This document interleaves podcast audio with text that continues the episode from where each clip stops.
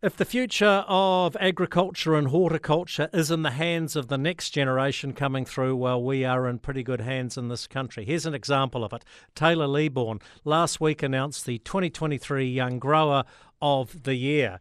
Taylor joins us now. Taylor, formerly up, up until recently with Richard Burke's team at Leader Brand. Nowadays, you're working in bananas.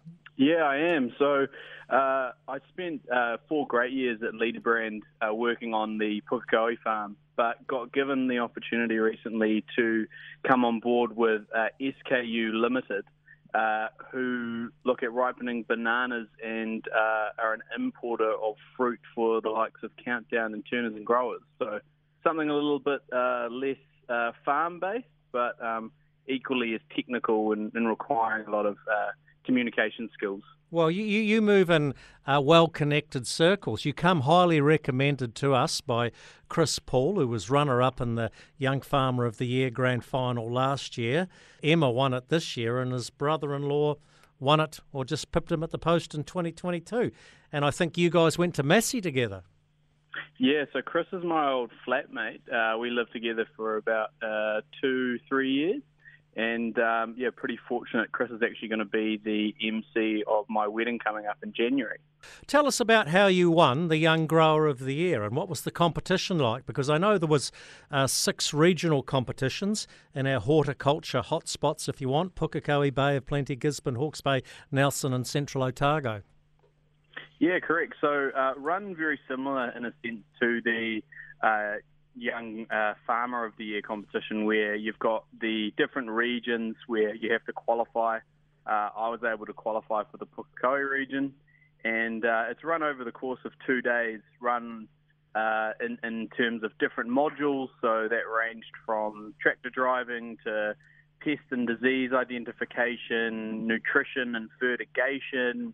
Uh, we had work safe there, biosecurity. Uh, and so pretty much spent the whole day doing a various amount of testing and uh, running through some different scenarios with some facilitators. Um, and then the second day involved a little bit more uh, speech and uh, spoken stuff. So uh, we had a leadership panel, which then all uh, came up with a three-minute speech we had to perform in front of the whole audience on the Thursday night. So it was a busy couple of days. Um, I was fortunate enough to take the, the Friday off work, but um, it was bloody good to, to get in there and, and spend a lot more time with our uh, with my five other contestants. Um, you know, these guys come from different regions. Uh, you know, you've got guys there from the Hawke's Bay and uh, and Gisborne who who have uh, had very challenging seasons. So being able to um, spend a bit of time with those guys, understand the challenges that they've um, they've suffered recently, and, and what they're doing to um, to improve on it. You know. What is the future for horticulture like in this country? I, I'm assuming it's pretty good, but it's not going to be without challenges. Climate change, global warming, weather extremes, you name it, it's changing the face of horticulture. Yeah, I think the future of horticulture really comes in its people ultimately. Um, you know, horticulture is a growing industry. We're trying to target $12 billion in, um, in value by 2035, and um, ultimately uh, that comes with the people. Uh, we've, we've got some pretty pretty spuddy switched on people in the horticultural industry, um, but that needs to keep on uh, getting pushed through from the younger generations in particular. So um, what what I've always uh, felt like we need to do better uh, in the horticultural sector is is telling our story, uh, understanding the challenges we've been through or going through, but then also the positive side of things.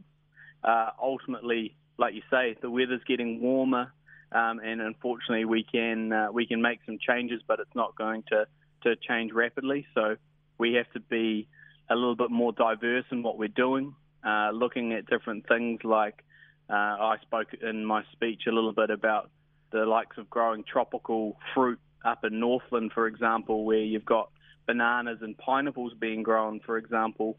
Um, and um, what I learned very quickly was was that uh, banana plants are bloody good at soaking up nitrogen. You know, so looking at things like that to be a little bit more diverse, but then also uh, being a bit more progressive in the uh, environmental space. You know. Yeah, I can't wait till we have kiwi fruit in Southland. Might make me yeah. a wealthy man. Who knows? Taylor Leabourn, 2023 Young Grower of the Year. Congratulations on being awarded that honour in Pukekohe on Thursday night. Thank you. Really appreciate it. Thank you for your time.